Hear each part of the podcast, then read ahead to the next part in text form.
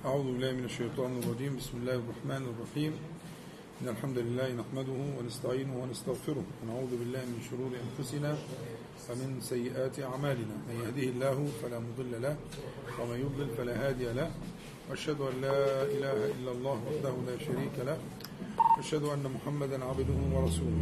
اللهم صل على محمد وعلى آل محمد كما صليت على إبراهيم وعلى آل إبراهيم في العالمين إنك حميد مجيد.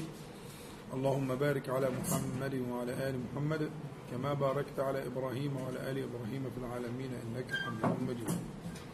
أما بعد فانتهينا إلى باب المسجد.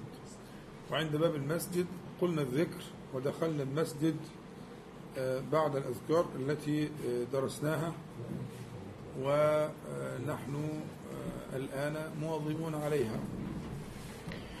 أعوذ بالله العظيم وبوجهه الكريم وسلطانه القديم من الشيطان الرجيم. بسم الله. اللهم صل على محمد وعلى آل محمد. واغفر لي ذنوبي وافتح لي أبواب رحمتك. ويدخل بيمناه الحقيقة أن الله سبحانه وتعالى أراد لهذه الأمة أن تكون للمساجد وظيفة جوهرية. يعني وظيفة المساجد في هذه الأمة ليست كوظائف الكنائس والبيع والمعابد والصوامع في الأمم التي كانت قبلها. الحقيقة إن المساجد في أمة النبي محمد صلى الله عليه وسلم الأمة الخاتمة هي غاية ذلك ونهايته وثمرته. فوظيفة المسجد في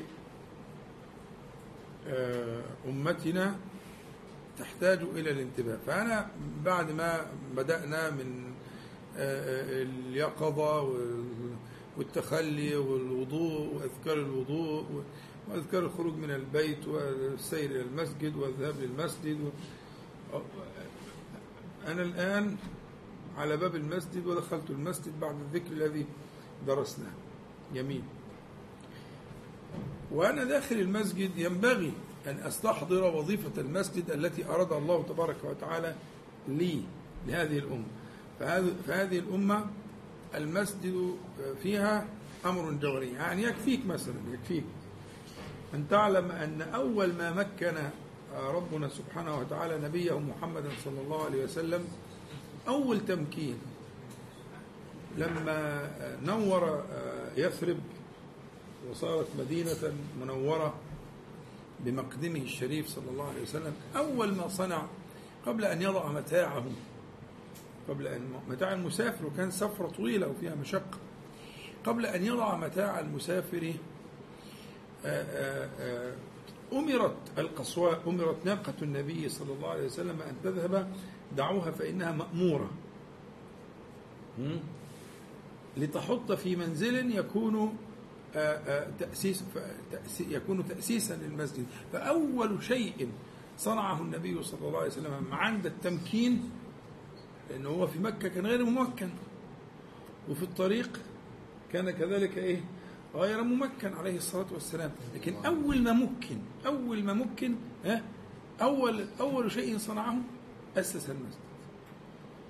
ها الذين إن مكناهم في الأرض أقاموا الصلاة. أول حاجة أول ثمرة أول ثمرة ل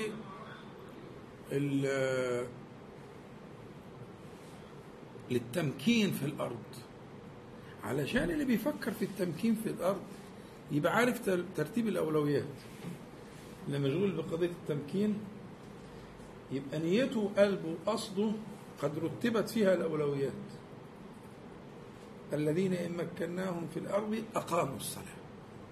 وأول ما مكن الله تعالى لنبيه محمد صلى الله عليه وسلم أسس للمسجد. أسس للمسجد. وبعدين ذهب بقى إلى حيث وضع متاعه إلى آخره. فعايزين نتنبه لوظيفة المسجد آه، في أمة النبي آه، محمد صلى الله عليه وسلم وكيف ذكر الله المساجد. إحنا بدأنا بإشارة وهرجع إن شاء الله للآية في سورة النور لأن إحنا كانت المدخل لينا كانت قضية النور. لما قلنا اللهم اجعل لي في قلبي نورا إلى آخر الحديث فكرنا في النور وقضية النور ولقينا أن سورة النور لما ربنا سبحانه وتعالى ذكر نوره الله نور السماوات والأرض الله منور السماوات والأرض ثم ضرب مثلا مثل نوره كمشكاة يعني مثل نوره في صدر عبده المؤمن كمشكاة وشرحنا البيان. لقينا إن بعد ذكر الآيات دي قول الله تعالى في بيوت أذن الله أن ترفع الجار والمجرور ده متعلق بإيه؟ ده إن شاء الله أنا أشرت إليه وإن شاء الله نبينه بالتفصيل يعني هنعود اليه. إيه هو اللي في بيوت؟ ما الذي يتعلق به قوله تعالى في بيوت أذن الله أن ترفع ويذكر فيها اسمه إذا ففي ربط صريح واضح نصي نصي من قضية النور اللي في صدر العبد والنور الذي يسير به في الدنيا والنور الذي يحتاجه في الآخرة كما بينا نورهم يسعى بين أيديهم وبأيمانهم. وجدنا نصا في أن هذا في ارتباط وثيق بين كلمة النور وحصول النور وبين قوله تعالى إيه؟ في بيوت أذن الله أن ترفع. وأنت تطلب النور وأنت ذاهب وأنت ذاهب إلى إلى بيت الله. فالقضية صريحة الارتباط واضح. ويجب ألا يغيب عنك وأنت رايح المسجد أن تستحضر معنى النور الذي ترجوه من الله تبارك وتعالى والذي هداك الله عز وجل إليه في دعائك الذي قلته أنت ذاهب إلى المسجد. وظيفة المسجد في, في, في الشريعة وفي هذه الأمة تحتاج إلى أولا بيان ثم تحتاج إلى تجديد. يعني ربما يحتاج المرء بين الحين والحين أن يجدد قصده لشيء بيفعله عدة مرات في اليوم.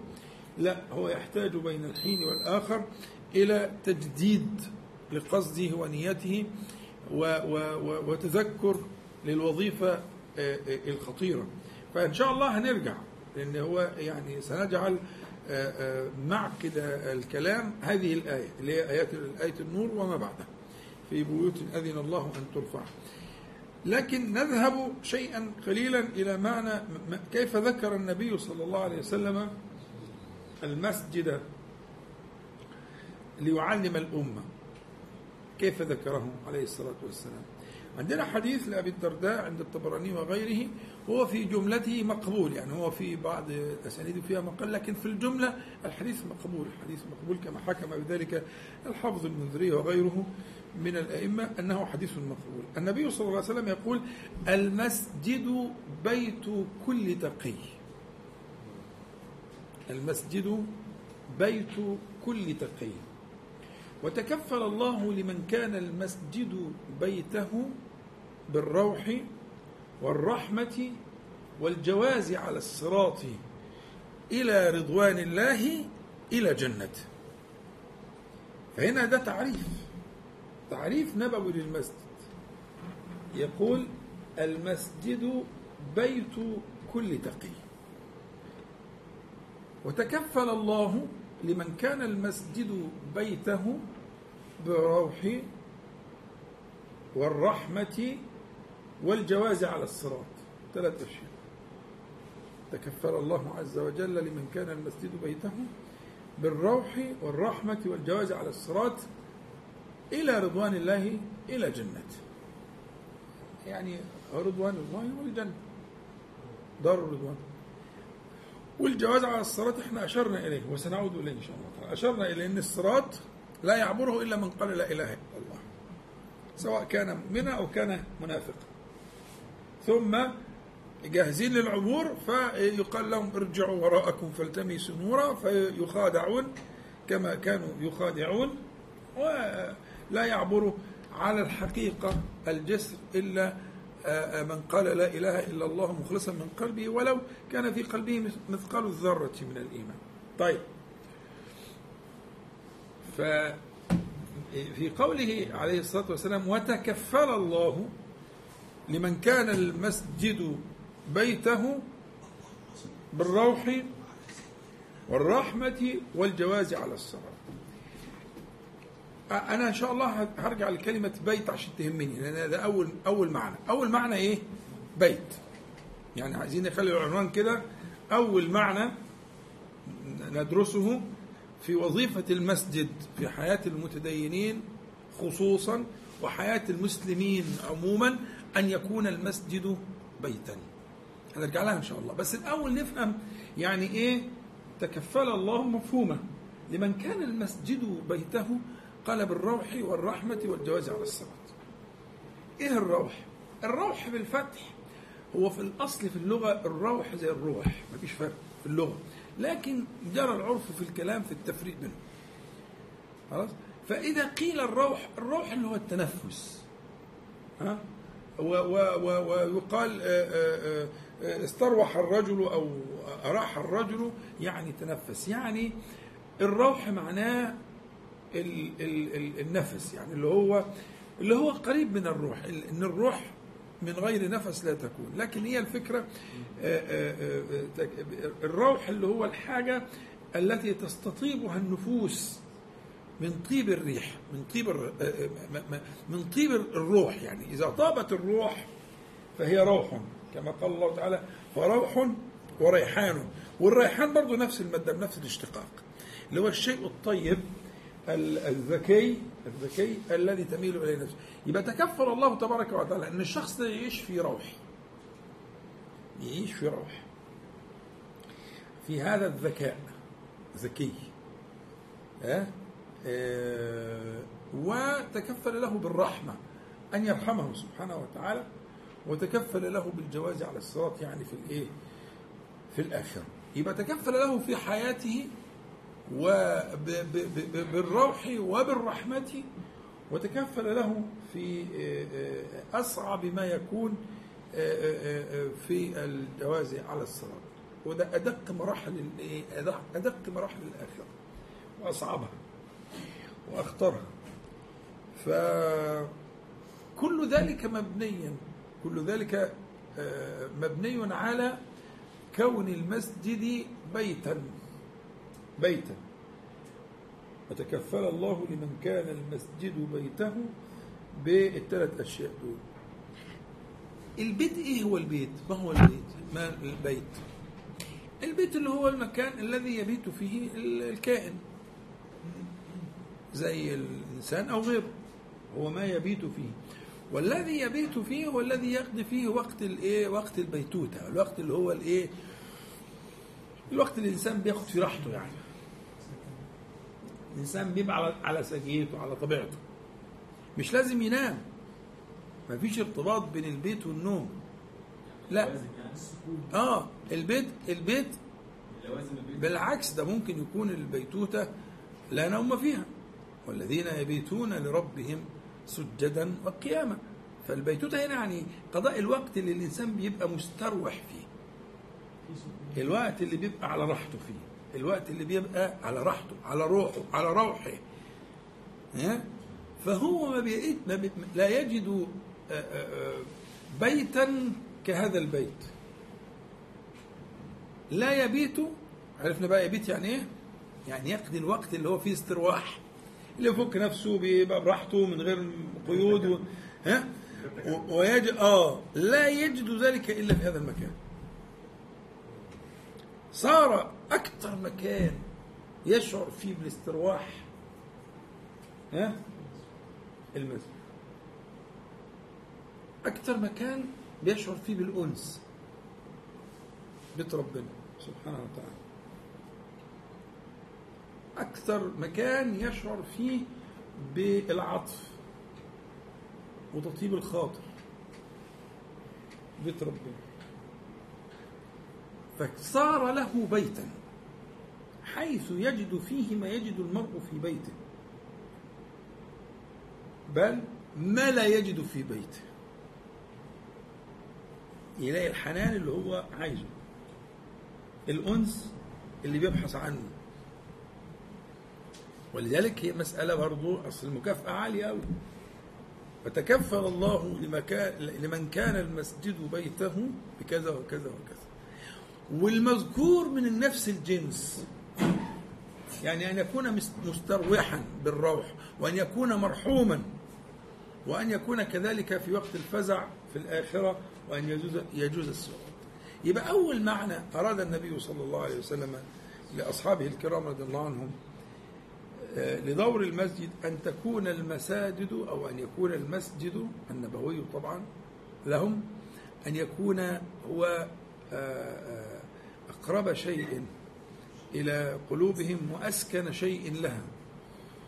وهناك يجدون ما لا يجدونه في غيرهم وحقيقة أن فعل الصحابة الكرام رضي الله عنهم كان كده. يعني الصحابة الكرام كانوا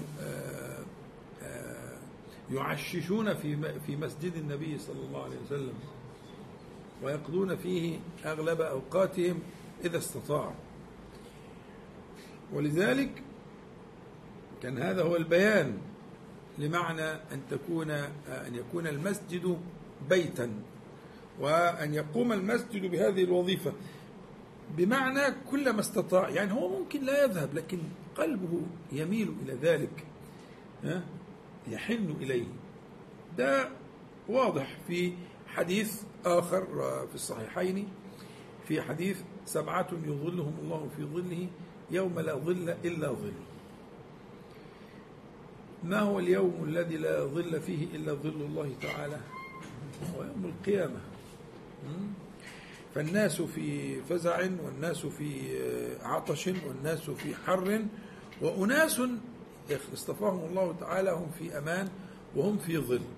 فمن الذين يظلهم الله تعالى في ظله يوم لا ظل إلا ظله قال قوله صلى الله عليه وسلم ورجل قلبه معلق بالمساجد. كأن دي برضو بتلتقي معانا في معنى البيت. يعني هذا القلب كأنه يخرج بلا قلب. لازم يخرج. لازم يخرج. فإذا خرج كأنه يخرج بلا قلب يشتاق العودة إلى قلبه وإلى إلى السكينة التي ولا بأس أن يتكلف المرء شيئا من ذلك في بداية السير. أن يتكلف ذلك أن يربط نفسه بالمسجد هذا الرباط الرباط الوثيق. لعله أن يكافئ بعد شيء من من المجاهدات. أن يكافئ أن أن أن يجعله الله تعالى ممن تعلقت قلوبهم بالمساجد. ورجل قلبه معلق بالمساجد. فلا يجد قلبه على الحقيقة إلا في المسجد. لا يجد نفسه. لا يجد الأنثى كما ذكرت لك. يبقى معنى الروح والرحمة المذكور في البيت ربما يكون مرتبطا إلى حد ما بهذا الحديث الصحيح متفق على صحته أن من هؤلاء الذين يظلهم الله تعالى في ظله يوم لا ظل إلا ظل طبعا فيهم حاجات يعني قد لا يبلغها المرء يعني الإمام العادل مثلا والشاب الذي نشأ في عبادة الله ورجل دعته امرأة ذات منصب وجمال. يعني في حاجات صعبة في حاجات لكن في حاجات قريبة قريبة أن يتعلق القلب بالبيت حتى يصير كأنه كأنه هو بيته. البيت الذي يجد فيه الراحة والسكون والاسترواح حتى يصل إلى هذا الوصف البديع اللي هو اللي هو قلبه معلق في المساجد. في في في معنى ثاني أو في حديث آخر يقرب لنا الفكرة اللي هو قوله الحديث الذي رواه أبو هريرة رضي الله عنه عند ابن خزيمة وغيره أن النبي صلى الله عليه وسلم قال ما توت ما توطن رجل المساجد للصلاة والذكر فشغله أمر أو علة.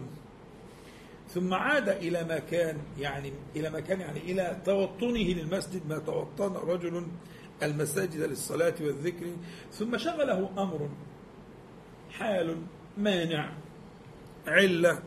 ثم عاد إلى ما كان إلا تبشبش الله تعالى إليه كما يتبشبش أهل الغائب بغائبهم إذا قدم إليه. يبقى عندنا الحالة الموصوفة اللي هي توطنة. صار إيه؟ يعني الأول قلنا صار بيتا. الثانية صار متعلقا للقلب يتعلق الثالثة هنا بقى صار وطنا. صار وطنا. ما توطن ما توطن. رجل المساجد للصلاة والذكر هنا طبعا لبيان الغرض. ما توطن رجل المساجد للصلاة والذكر ثم شغله أمر أو علة ثم عاد إلى ما كان يعني من هذا العمل من الذكر والصلاة إلا تبشبش الله تبارك وتعالى على ما يليق بجلاله. إليه كما يتبشبش أهل الغائب آه، آه، بغائبهم إذا قدم إليه. فبتبتدي تبقى فيه آه، نوع من التواصل الخاص بينك وبين الله تبارك وتعالى. بقيت أنت من أهل الله من أهل عايزين نضيف مضاف كده توضحها من أهل بيت الله. بقيت من أهل البيت ده. فغبت. لسبب لضعف لشغل لدنيا لشهوة. زي ما غبت زي ما غبت وبعدين حنيت. فعدت إلى البيت إلى البيت اللي أنت كنت من اهله ففي احتفال احتفال في حفاوة. في عودتك إلى بيتك. يبقى آه، آه، آه، من كان المسجد بيته. وبعدين توطن المسجد يعني صار كأنه الوطن له. ثم غاب لعارض فعاد. فحينما يعود يتلقى تلقي الحبيب الغائب. الاحتفال بالحبيب الغائب. واخد بالك؟ ليه؟ لأنه كان يوما من أهل من أهل من أهل الدار. كان من أهل الدار. زي ما الواحد يغيب عن أهله ثم يعود إليهم فيجد منهم الحفاوة والاحتفال والبشاشة وإلى آخره في تلقيه. فده وصف كمان يعني يأخذني معكم إلى آه، آه، أن المسجد كان بيتا المسجد كان متعلقا أن المسجد صار وطنا. صار وطنا. كذلك من الأوصاف المهمة التي ينبغي لأمثالنا أن ينشغلوا بها أن يكون المسجد آه، كما وصف النبي صلى الله عليه وسلم رباطا. رباطا. ألا أدلكم على ما يمحو الله به الخطايا ويرفع به الدرجات؟ قالوا بلى.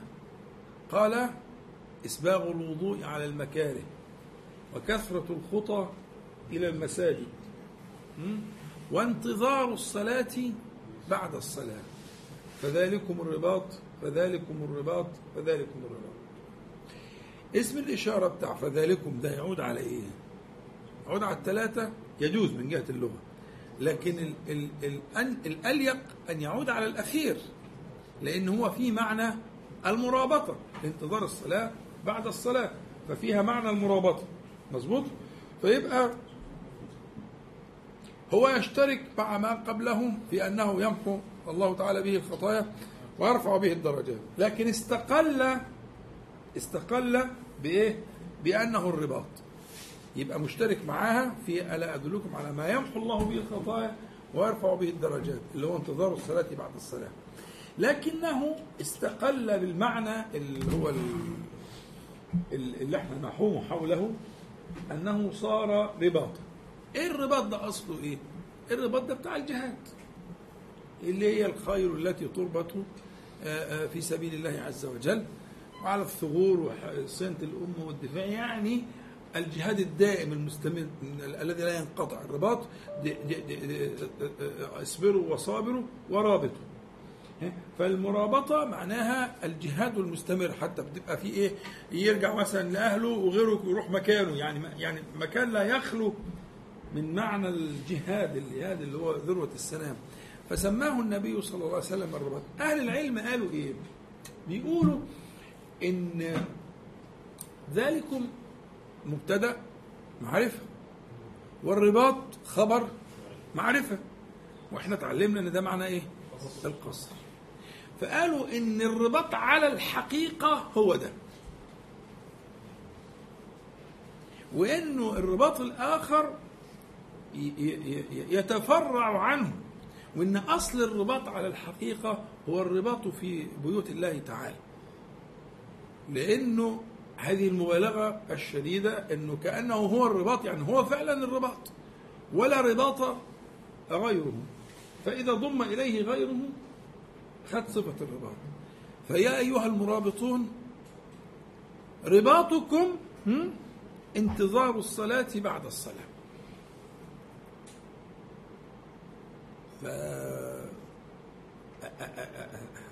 السالكون إلى الله تبارك وتعالى المتعبدون إن خلت أيامهم عن شيء من ذلك فقد ظلموا أنفسهم. يعني أنت لازم تراجع نفسك. على الأقل يبقى لك بعض الأوقات تصنع ذلك. تقعد فردين ورا بعض في المسجد ثلاث فروض. فيهم ساعة فيهم راحة فيهم كذا ها؟ لا تحرم نفسك من أن تكون من أهل تلك المرابطة.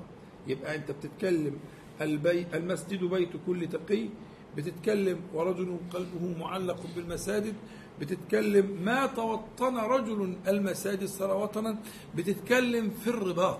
في المرابطة. هذه هذه المجاهدة في الحقيقة من أجل ما يكون في الحفظ والصيانة وتحقيق الإيمان في قلب العبد ووعد الله تبارك وتعالى لا يخلف. في رفع الدرجات ومحو الخطايا. وأنت لو لو لو تصورت إنه رفع الدرجات ومحو الخطايا هو هو غاية الغايات يعني أي لأي شيء تسعى فوق ذلك أن يبيض الله تعالى الصحائف وأن يرفع الله الدرجات. ها؟ إسباغ الوضوء على المكاره وكثرة الخطى إلى المساجد وانتظار الصلاة بعد الصلاة فذلكم الرباط فإذا لو حاولنا نرجع خلاص إحنا دلوقتي على باب المسجد وقلنا للذكر أعوذ بالله العظيم وبوجهه الكريم وسلطانه القديم من الشيطان الرجيم. هذه الاستعاذة المضاعفة وذكرناها. لماذا؟ لأن العمل اللي أنت مقبل عليه عمل لا يشبهه عمل. دخولك بيت الله تبارك وتعالى على هذه الهيئة وهذه الطريقة وبهذا الشكل ينبئ عن هذه الوظائف الجليلة. وظيفة أن يكون بيتا أن يكون موطنا أن يكون متعلقا للقلب أن يكون رباطا. الجماعة اللي بيتكلموا في الجهاد وبيتكلموا في الكلام اللي زي كده إن خلت أحوالهم عن المرابطة في المساجد. فهو يعني الحقيقة خلاف ما كان عليه أصحاب النبي صلى الله عليه وسلم. عشان ما نلخبطش محدش يزعل من الكلام. خلاف ما كان عليه أصحاب النبي صلى الله عليه وسلم. إيه رأيك؟ إيه رأيك؟ إن آخر آية في سورة آل عمران يا أيها الذين آمنوا اصبروا وصابروا ورابطوا واتقوا الله لعلكم تفلحون. ما كانش في رباط أيام. إيه رأيك؟ الآية دي نزلت وما كانش في رباط. أول رباط كان في عهد عمر رضي الله عنه. صلوا على النبي. ما كانش في رباط لأن ما كانش في حدود أصلا. ما كانش في ثغور. الدولة ما تكونتش وبقى في ثغور وبقى في ديوان للجند وبقى في رواتب ثابتة وبقى الكلام ده كله جه في في عهد عمر. يعني لما نزل القرآن ده ها؟ وكمان في خلافة أبي بكر وفي شطر من خلافة عمر ما كانش في حاجة اسمها رباط. إيه رأيكم بقى؟ ها؟ فالنبي صلى الله عليه وسلم عرفهم الرباط. قال فذلكم الرباط. رابطوا هنا لعلكم أن تبلغوا هناك. فمن لم يرابط هنا؟ لا يرابط هناك. قضية. ربنا سبحانه وتعالى أمره بين الكاف والنون. أنتوا كلكم كده ظواهر. وهو سبحانه وتعالى غني عنكم. إذا فلما تراجع المعنى ده تكتشف إن الرباط على الحقيقة الذي صنع هؤلاء الرجال اللي هم أصحاب النبي صلى الله عليه وسلم هو ده الرباط المذكور. وتقدير ربنا إن ما كانش فيه رباط أصلا في الوقت ده. يعني ما شافوهوش ما عرفوهوش. كانوا عارفينه من كلام اللغة. لكن حقيقة ما كانش فيه رباط. لم يكن ثم رباط الصحابة بيقولوا كده في تفسير العمران ولم يكن ثم رباط امال الرباط إيه؟ يقول هو الأعراف يقول له يقول له فذلكم الجمع. يا أيها الأصحاب فذلكم الرباط. هو ده الرباط. تعرف الطرفين. إن أردت رباطا فهو ده. إن أردت بيتا فهو ده. إن أردت وطنا فهو ده. إن أردت متعلقا لقلبك بدل ما هو عمال يتعلق بدي وبده. وبدول ويروح شرق ويروح غرب. لا متعلق القلب هنا الوطن هنا البيت هنا الرباط هنا. راح فين؟ راح فين؟ مسكين رايح فين؟ بتلطش ليه؟ فهم فهمني يعني بتلطش ليه؟ عايز أعرف. الطريق واضح ومفتوح. والوعد لا يخلف. الوعد لا يخلف يا شباب. وعد الله لا يخلف. ويدعوكم إليه سبحانه وتعالى. فأول وظيفة أنا عايز وأنا رايح المسجد ها أعقد قلبي على تلك المعاني. أفكر في في بيت. أفكر في وطن أستوطنه. أفكر في متعلق أشبك عليه قلبي جوه وأسيبه. وأبقى ماشي بلا قلب بره. عايز أرجع لقلبي. أفكر في رباط أرابط فيه. تلك المرابطة التي أراد الله تعالى منه اذا المعنى في الحقيقة يحتاج لي يعني إذا كنا إن شاء الله نتابع في الجداول اللي إحنا بنتابع فيها. أنا عايز المشوار المسجد ده اللي هو المفروض يتكرر في اليوم خمس مرات أو نحو من ذلك فلا بد من من مراجعة النفس فيه. إحنا راجعنا النفس في الظواهر اللي قلناها قبل كده والبواطن في حسن الإعداد والوضوء والسير والخطوات والدعاء. لكن أنا الاوان للدخول. كل ما كان من قبل ذلك الكلام الذي قلناه قبل ذلك إنما هو إعداد لك لتجاوز العقبة تخش المسجد.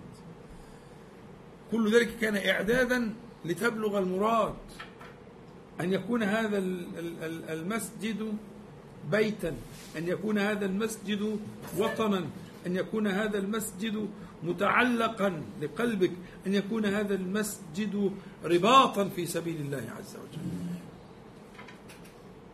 فمن من أعد قلبه وجهز قصده واستحضره في هذا المقام يعني سيرزق الرزق الذي لا يحيط به العقل. مش كده؟ يعني وسياتي إن شاء الله في المجالس القادمة لما نتكلم على إكرام الله تعالى لمن كان كذلك. آه يعني اللي رايح بيت ربنا سبحانه وتعالى بهذه المقاصد ما تراه يفعل به. أكرم الأكرمين سبحانه وتعالى. سيكرم غاية الإكرام. بس جهز قلبك. أعد قلبك. وأنت ذاهب إلى بيت الله تعالى. وادخله طامعا. اطمع.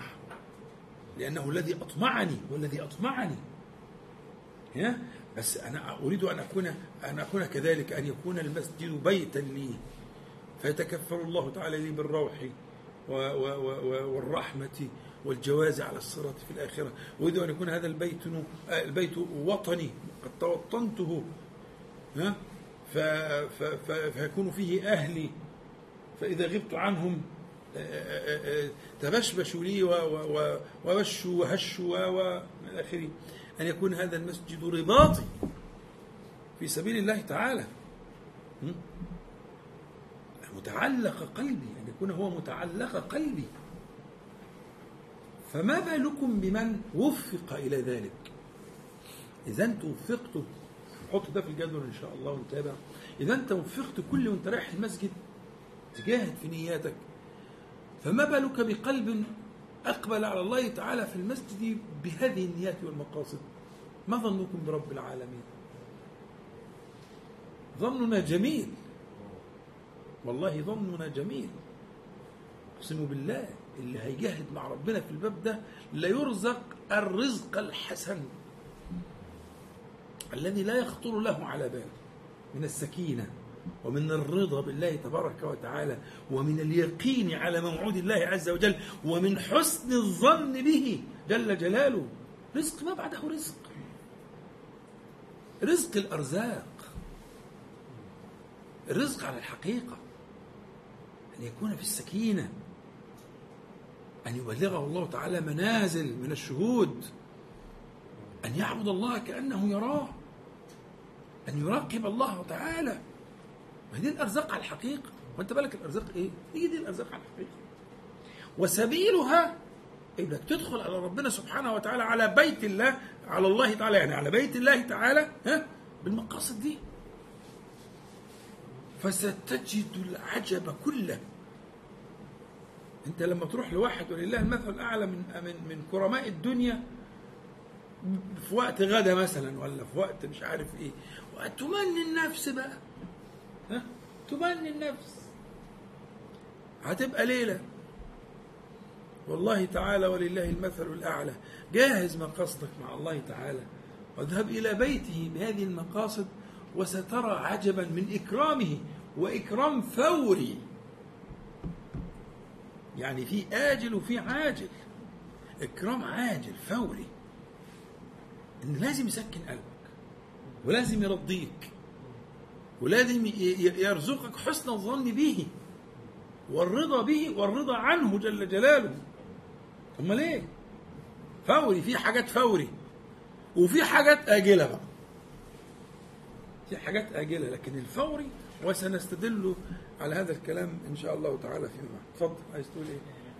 ممكن يكون المعاني التعلق بالمساجد الا وهو ان إحنا بنحفظ القلب جوه المسجد فلما بنخرج بره المسجد مش المفروض معانا فما نتعلقش بامور الدنيا بنخلقها من اي حاجة يعني يعني بيفضل القلب محفوظ جوه المسجد ما يخرجش معايا لما اخرج بقى في حياتي اليوميه فبالتالي احفظه من الشهوات ومن الحاجات الفتن والكلام ده أراك أراك تقصد أن تقول أنك في المسجد تجد ما لا تجده في خارج المسجد من شهود أسماء الله تعالى وصفاته.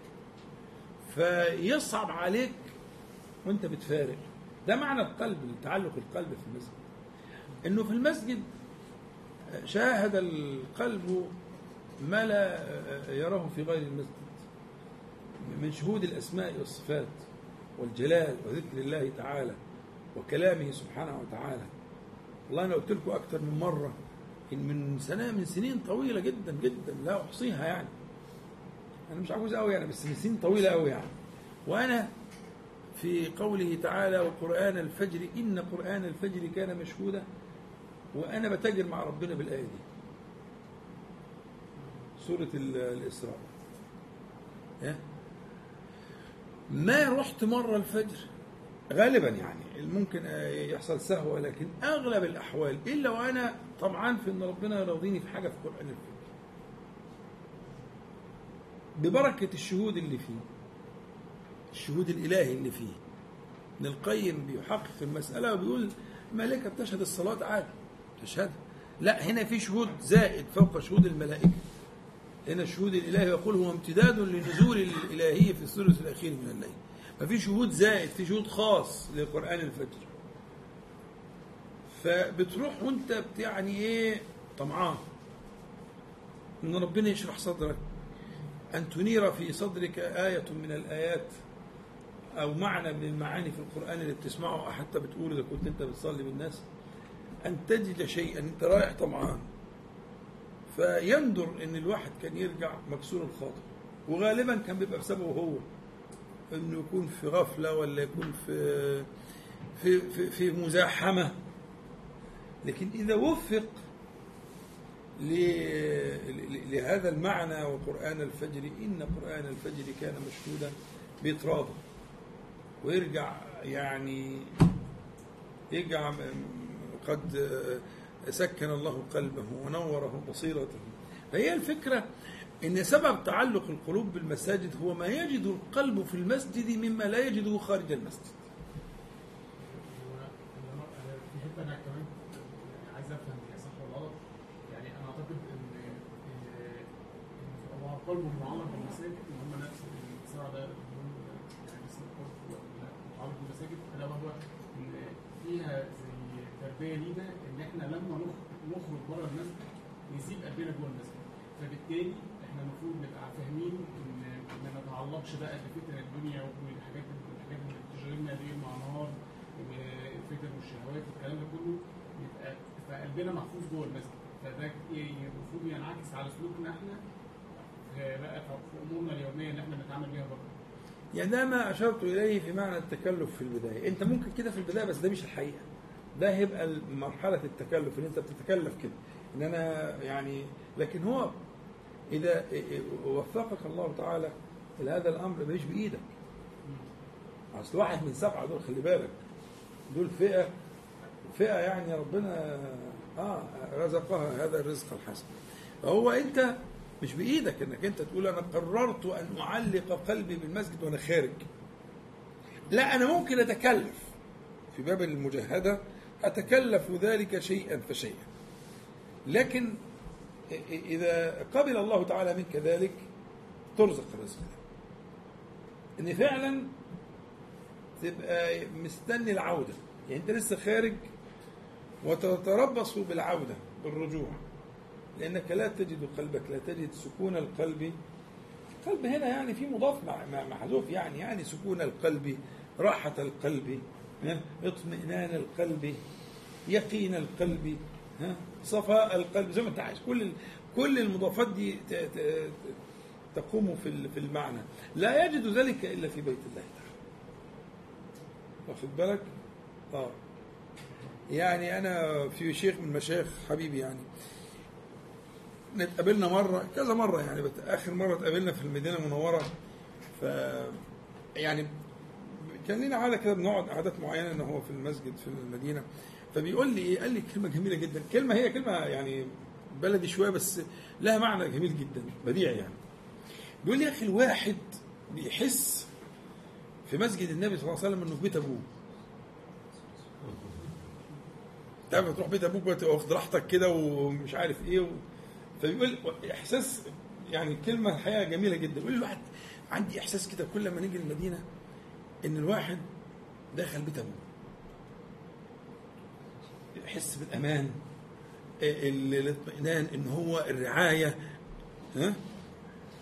هي كلمة عامية بس بديعة بصراحة بديعة جدا. فده إحساس إحساس ده في مسجد النبي عليه الصلاة والسلام. يعني إن الواحد حس لما دخل مسجد النبي صلى الله عليه وسلم إن هو دخل الايه الرعاية بقى. طيب عايزين نرقى بقى. هو بيتكلم على مسجد النبي صلى الله عليه وسلم لشرف النبي صلى الله عليه وسلم. عايزين نرقى بقى. فإذا كان ذهبت إلى بيت الله تعالى. ها؟ تحس بالأمان. السكينة والرعاية والحفظ. مفيش قلق? لا بأس بأن تتكلف شيئا من ذلك بالتذكير والبتاع ومش عارف إيه لكن في النهاية ستبلغ. آه. يعني بالمجاهدة تبلغ إن شاء الله تعالى. طيب. أظن كده يا أحمد خلاص. نسأل الله تعالى أن ينفعنا بما قلنا وما سمعنا.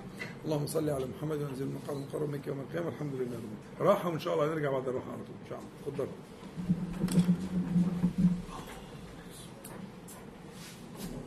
أعوذ بالله من الشيطان الرجيم. بسم الله الرحمن الرحيم. الحمد لله رب العالمين. اللهم صل على محمد وأنزل المقعد المقرب منك يوم القيامة. أما بعد إحنا انطلقنا من ال- الموضع في سورة النور آه، حيث بعد البيان الله نور السماوات والأرض مثل نوره كمشكاة فيها مصباح المصباح في زجاجة الزجاجة كأنها كوكب دري يوقد من شجرة مباركة زيتونة لا شرقية ولا غربية يكاد زيتها يضيء ولو لم تمسسه نور. نور على نور. يهدي الله لنوره من يشاء ويضرب الله الأمثال للناس. ال- الآية اللي بعد كده في قوله تعالى في بيوت أذن الله أن ترفع ويذكر فيها اسمه قلنا أن التعلق بتاع الجر والمجرور في بيوت ما هو الذي في البيوت؟ النور. نعم. أي تقدير ينبغي أن يقول إلى معنى النور أنه النور في بيوت أذن النور الذي تبحثون عنه النور الذي ينبغي أن يكون في صدوركم كمشكاة يعني في صدور عباد الله المؤمنين. النور ذلك النور تجدونه في بيوت. موصوفة بأنها أذن الله. أذن هنا بمعنى أمر أراد. أراد الله عز وجل أن ترفع الرفع هنا مش معناه المباني لكن رفع هنا رفع الذكر. وإعلاء الشأن الرفعة الشأن. أن ترفع أن تكون بيوتا مرفوعة الشأن رفيعة القدر في قلوب عباد الله المؤمنين. ويذكر فيها اسمه يسبح له فيها بالغدو والآصال رجال صفتهم إيه؟ لا تلهيهم تجارة ولا بيع. عن ذكر الله وإقام الصلاة وإيتاء الزكاة يخافون يوما تتقلب فيه القلوب والأبصار ليجزيهم الله أحسن ما عملوا ويزيدهم من فضله والله يرزق من يشاء بغير حساب. آه، آه، بلوغ هذا النور المراد اللي هو نور الدنيا اللي هو نور البصيرة اللي هو نور الهداية اللي هو يورث نور الآخرة حيث لا نور إلا من رزقه الله تعالى آه، نور الآخرة؟ أن ذلك طريقه هو الطريق الإيه؟ المرسوم. لكن هؤلاء الناس وصفهم الله تبارك وتعالى بأنهم لا تلهيهم تجارة ولا بيع عن ذكر الله. وإقام الصلاة إلى آخره. لكن لا تلهيهم. فكأن هناك تنبيه على أن هذا الصراع باق ودائم وهو اختبار لابد منه للجميع. ليجوز هذه المفازة. الذي يريد النجاة لابد أن يمر في هذا الاختبار وأن ينجح. اللي هو اختبار إيه؟ اختبار لا تلهيهم تجارة ولا بيع. هذا الاختبار بينه الله تبارك وتعالى أبدع البيان في القرآن الكريم بالاختصار وبالإطناب وبالبيان المفصل إلى آخره. حتى آه، آه، آه، يترك الناس على محجة بيضاء لا يزيغ عنها إلا هالك إلا من كانت له يعني مقاصد خفية ليس يقصد وجه الله تبارك وتعالى. بمعنى ربنا تعالى يقول اعلموا إنما الحياة الدنيا لعب ولهو وزينة. وتفاخر بينكم وتكاثر في الأموال والأولاد. كمثل غيث أعجب الكفار نباته ثم يهيج فتراه مصفرا ثم يكون حطاما وفي الآخرة عذاب شديد ومغفرة من الله ورضوان. ماشي؟ كلمة إنما قلنا بتفيد الحصر. واعلموا يعني آه، آه، هذا بيان. اعلموا أنما الحياة الدنيا أنما زي إنما ما يفرقوش. في معنى ال- القصر يعني. يبقى الحياة في الحقيقة ها خمس أشياء اللي ربنا ذكرها دي. اللي هم إيه؟ ها؟ لعب ولهو وزينة وتفاخر بينكم وتكاثر في الأموال والأولاد. اللي خدت المتعلقات إيه بينكم وفي الأموال والأولاد. الباقي كله كلمة واحدة. لعب ولهو وزينة الاثنين التانيين بقى تفاخر بينكم وتكاثر في الأموال والأولاد. عايزه بيان كانت عايزه بيان تفاخر ها؟ كان عايز بيان بينكم والتكاثر كان عايز إيه؟ البيان في إيه؟ في الأموال والأولاد. تمام؟ هي الحياة كده. تمام؟ ومش كده وبس ده ربنا سبحانه وتعالى زينها. زي في- ده دي في الحديث في, في آل عمران. زين للناس حب الشهوات من النساء والبنين والقناطير المقنطرة من الذهب والفضة والخيل المسومة والأنعام والحرث. يعني هنا هو زين للناس. من الذي زينه؟ الله جبل النفوس على كده.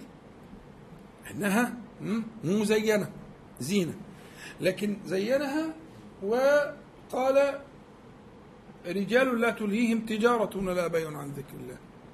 يسبح له فيها بالغدو والآصال. فخلي بالك انت مزينة ليك و و و و والحياة هي خلاصتها. الخمس أشياء دول هشرحهم إن شاء الله في البيان يعني عشان نفهم الفرق بين الإيه؟ اللعب واللهو والزينة والتفاخر والتكاثر نعرف إيه الحكاية دي. لكن قبل كده أنا عايز أعمل مقدمة تحضر لي الفكرة شوية. يعني ربنا سبحانه وتعالى ابتلانا بذلك إن إحنا مقبولين على كده. النفس مقبولة على كده. عندها ميل كده زين للناس حبه حبه تحبه. النفس تحب ذلك. صح؟ وفي نفس الوقت قال لك لا. خلي بالك ده الحياة آخرها أي كلام. لأن هي الحياة آية إيه؟ إيه- إيه الحديد. طب وبعدين سأضرب مثلا لكم تقتدوا به. مين هم؟ آه، آه، آه، رجال. رجال. صفتهم لا تلهيهم تجارة ولا بيع عن ذكر الله. القصة دي كلها لما؟ وإقام الصلاة وإيتاء يخافون إلى آخره. فضرب المثل سبحانه وتعالى وجعل المثال ليحتذى ويقتدى به. في ناس بتسلم وبتصدق وربنا بيرضيها الحمد لله وتجوز المفازة دي وتعدي الحياة وهي فاهمة حقيقة الحياة. وأكثر الناس ليس كذلك. لكن الكل مبتلى بها آه طبعا. الكل لابد أن يبتلى الناس جميعا بقضية العيال والمعاش والرزق والبتاع. وأمن نفسك وأمن مستقبلك وأمن عيالك. طب سبت لهم إيه؟ طب عملت إيه؟ طب سويت إيه؟ طب أه أه أه كله كده. مفيش حد ما بيخشش اللجنة. دي لجنة إجبارية. لجنة إجبارية في الاختبار. ده سؤال إجباري. مفيش حد بيعدي منه. بس الناس بتفترق في هذا السؤال. في عارف الحقيقة وفي مش عارف الحقيقة أصلا. واللي عارف الحقيقة بيرجع ينقسم تاني. عارف و سار بمقتضى هذا العرفان هذه المعارف. وفي عارف وما انتفعش بالمعارف. يبقى هما الأول قسمين عارف ومش عارف. واللي عارف قسمين عارف انتفع بالمعارف وعارف لم ينتفع بالمعارف. واحد صدق النبي عليه الصلاة والسلام واتبعه يقينا. وإن كانت الأمور مش واضحة لكن هو غلب يقين يقينه على كلام النبي عليه الصلاة والسلام وعلى ما جاء به من القرآن الكريم على كل المشاهدات وكل الأحوال. وكان في حاجات مش فاهمها. بس هو قال مش لازم أفهم كل حاجة. أنا يقيني على أن ربنا سبحانه وتعالى هو الرزاق ذو القوة المتين وأنه هيكفيني. يا ابني بس مش كده. لا يا عم. خلاص أنا عملت اللي عليا. طب ويعني إيه الفرق بيني وبينك؟ أنت مقطع نفسك وما وصل ما حصلتش غير اللي وأنا يقين على الله سبحانه وتعالى خلاص أنا بعمل اللي عليه وخلاص. واخد بالك؟ بيضربوا مثلا مثل كده إيه؟ يعني ضرب الأمثال لا بأس به. القرآن الكريم ضرب الأمثال. السنة المطهرة وكلام العرب. ضرب الأمثال جائز يعني. فبيضربوا مثل بيقولوا إيه؟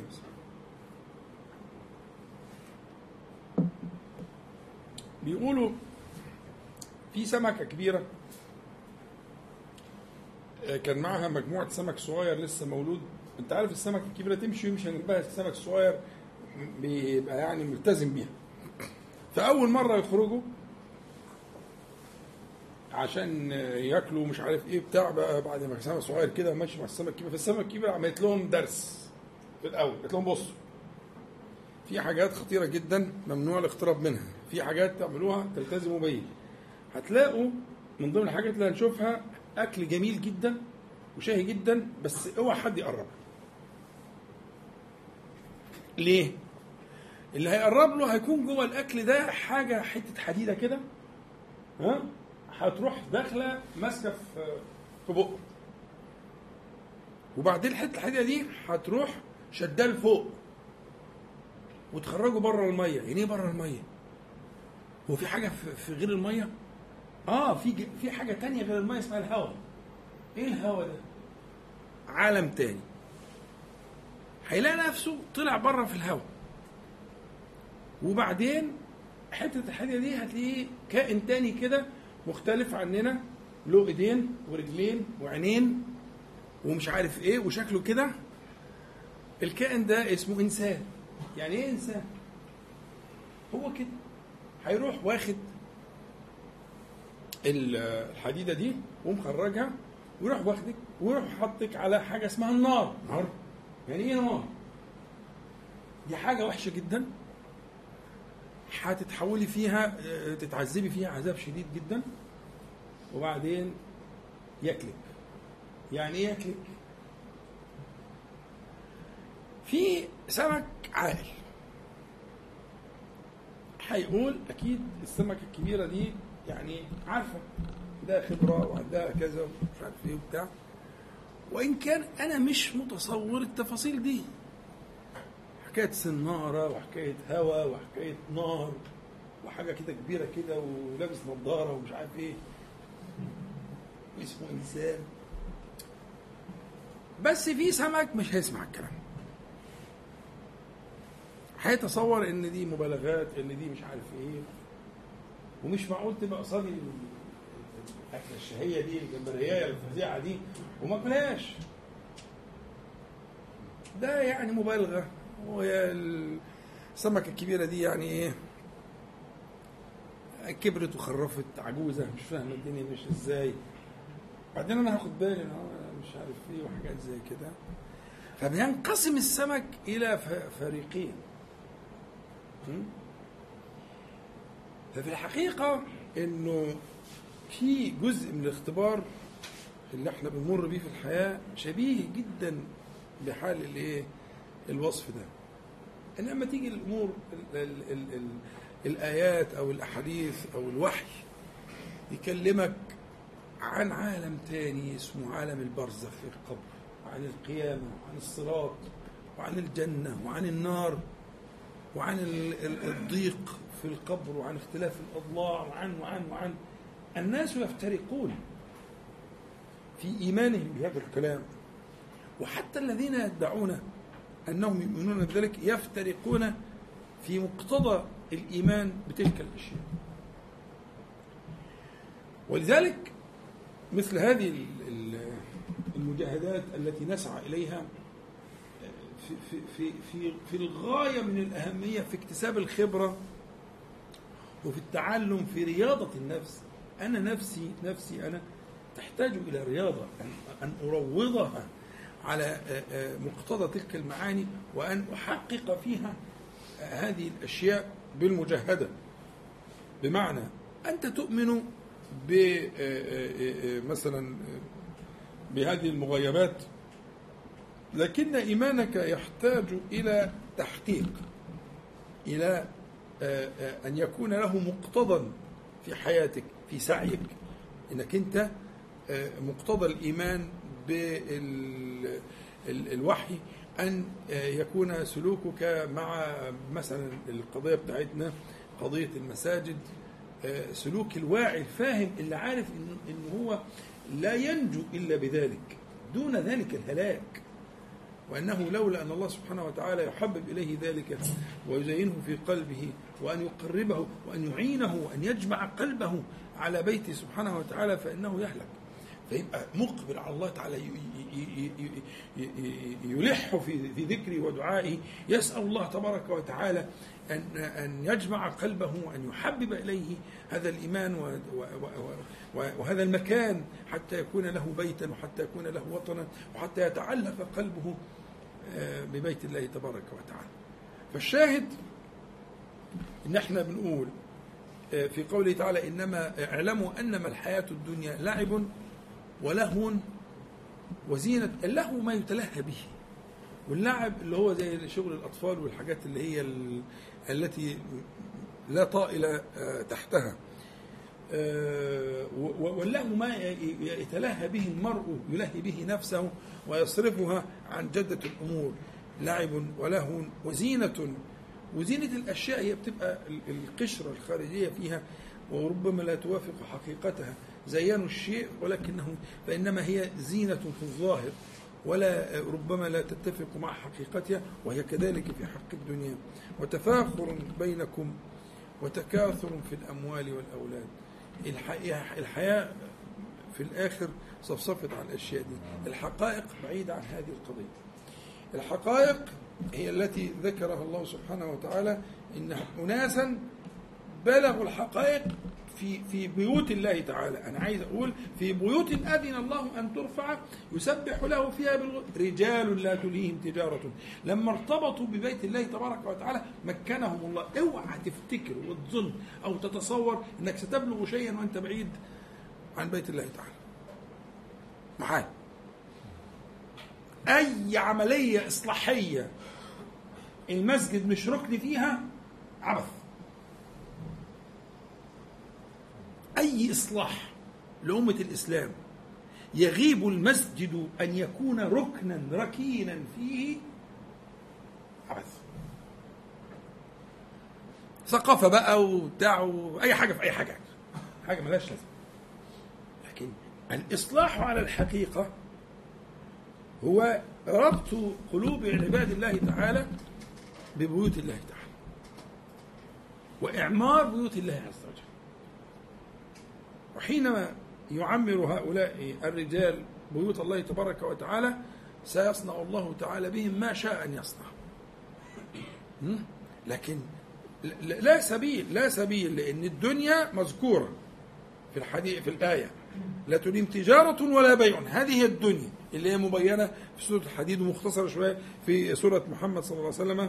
إنما الحياة الدنيا لعب ولهو يعني هي مبسوطة شوية في سورة الحديد لكن في النهاية هي هي هي حقيقة الدنيا كده. ولن يعافيك الله عز وجل. من هذه إلا أن تكون من الذين قال الله تبارك وتعالى يسبح له فيها بالغدو والآصال. يعني أول نهار وآخر يعني طرفي النهار يعني أحاطوا أحاطوا بالليل والنهار. والتسبيح هنا مقصود به الصلاة. أن يشهدوا الصلوات في بيوت الله تبارك وتعالى. كما في الحديث اللي هو ياخذ حكم المرفوع اللي رواه مسلم في الصحيح من كلام سيدنا ابن مسعود رضي الله عنه. من سره أن يلقى الله تعالى غدا مسلما فليحافظ على هؤلاء الصلوات حيث ينادى بهن. فإن الله عز وجل شرع لنبيكم سنن الهدى وإنهن من سنن الهدى. خلاص؟ ولو تركتم سنة نبيكم لضللتم. مفيش خيارين. مش عندك ثلاث أربع خيارات تختار منهم. تقتفي أثر النبي صلى الله عليه وسلم فتهتدي يا إما السنارة هتاخدك وتروح هناك. مش محل اجتهاد هنا. أي محاولة للإصلاح للفرد أو للجماعة من غير أن يكون المسجد محوريا. في الإصلاح فهي أبعد ما تكون عن معنى الإصلاح. فيها اللي فيها بقى. لكن بعد المسجد نتفاهم. لكن من غير المسجد مفيش أصلا تفاهم. المسجد اللي هو حيث ينادى في تعظيم للأذان في تعظيم لقدر الصلاة. في تخلي ووضوء وخطوات وسير إلى المسجد وأذكار ودخول المسجد.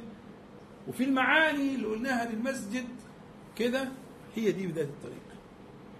وأي بداية غير ذلك فإنها تذهب بك بعيدا عن مقصد الشارع. الحكيم سبحانه وتعالى الذي أراد لك من الهداية ومن العافية. ف آه، ال- ال- ال- ال- النور الذي ندندن حوله اللي هو في بيوت النور في بيوت تكون في قلوب من دخلها. النور في بيوت النور المذكور في الآية قبلها في بيوت أذن الله أن ترفع ويسبح له فيها فهذا هو قضية النور. هؤلاء يجعل الله تعالى في قلوبهم نورا ويجعل الله سبحانه وتعالى في حياتهم يمشون به. فمن كان ميتا فأحييناه وجعلنا له نورا يمشي به في الناس. يمشي. يعني بنور الله تبارك وتعالى الذي هو في- في بيوت أذن الله أن ترفع سيمشي بهذا النور في الناس. يمشون به يهدون به. ها؟ يستهدون ويهدون يستهدون به ويهدون غيرهم. يكونون هداة لغيرهم. بهذا النور الذي منشأه ومخرجه في بيوت أذن الله أن ترفع. يبقى بهذا النور سيسير وبهذا النور سيكون في قبر وبهذا النور يكون في البعث في القيامة لغاية الصراط. وهو أشد ما يكون حاجة إلى النور. وبهذا النور يكون في دار النور في, في, في, في, الجنة. لأن زي ما قلت لك الجنة دار النور والنار ها؟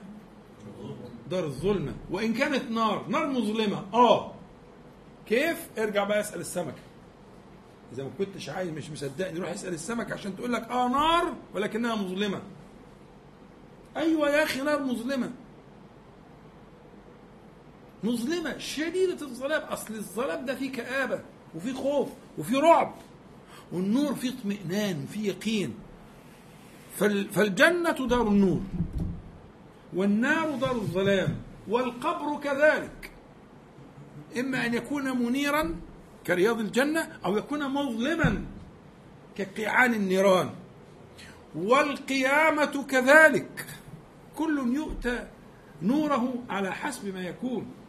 إلى أن يبلغوا الإيه؟ الصراط. ويسحب النور من الجميع. ثم يؤتى الناس النور على قدر أعمالهم فيسأل المنافقون النور فيقال لهم ارجعوا وراءكم فالتمسوا نورا ويفرق بينهم. لكن لابد من التفريق بنفس الطريقة اللي حصلت بها الحيلة في الدنيا؟ الجزاء من جنس العمل. فالنور في الحياة يمشي به يمشي به في الناس. والنور في القبر والنور في القيامة والنور على الصراط وآخره دار النور. الجنة. والظلام في المقابل الظلمات في المقابل فمدار القضية ها؟ مفتاح الحل. مش كلام أنا. ده كلام الله تعالى في سورة النور. مفتاح الحل في بيوت. على قد تعظيمك لبيت ربنا على قد حظك من النور. هو اللي قال كده. نور في بيوت. حظكم منها على قدر ما ذكر. يسبح له فيها بالغدو والآصال. لا تلهيهم تجارة.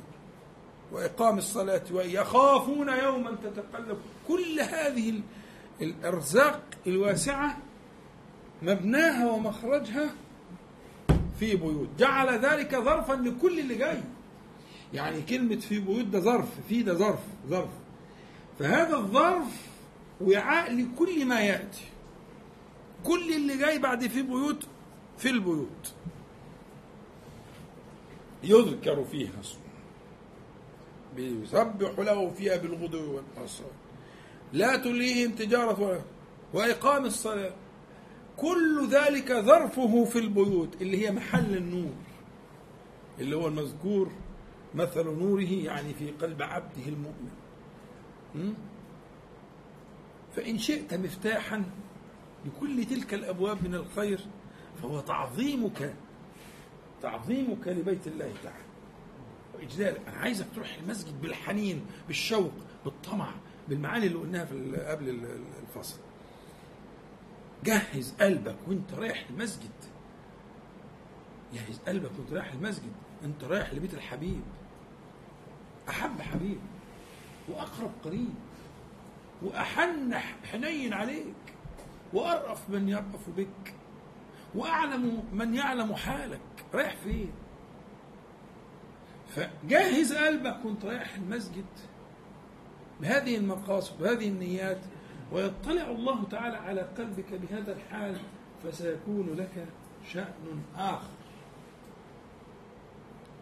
ويكون لك رزق من النور لا يعلمه إلا الله. لأن إحنا اتفقنا نور في بيوت. نور في بيوت. فحظك من النور على قدر ما يكون قصدك سعيك وعلى قدر ما يتعلق قلبك ببيت الله تبارك وتعالى. نسأل الله العلي القدير أن ينفعنا جميعا بما قلنا وما سمعنا وأن يجعله حجة لنا لا علينا رب العالمين. اللهم صل على محمد وأنزل المقعد المقرب لك يوم القيامة والحمد لله رب العالمين. نقول جميعا سبحانك اللهم ربنا وبحمدك أشهد أن لا إله إلا أنت أستغفرك وأتوب إليك. اللهم صل على محمد النبي وأزواجه أمهات المؤمنين وذريته وأهل بيته كما صليت على آل إبراهيم إنك حميد مجيد. والحمد لله رب العالمين. السلام عليكم ورحمة الله.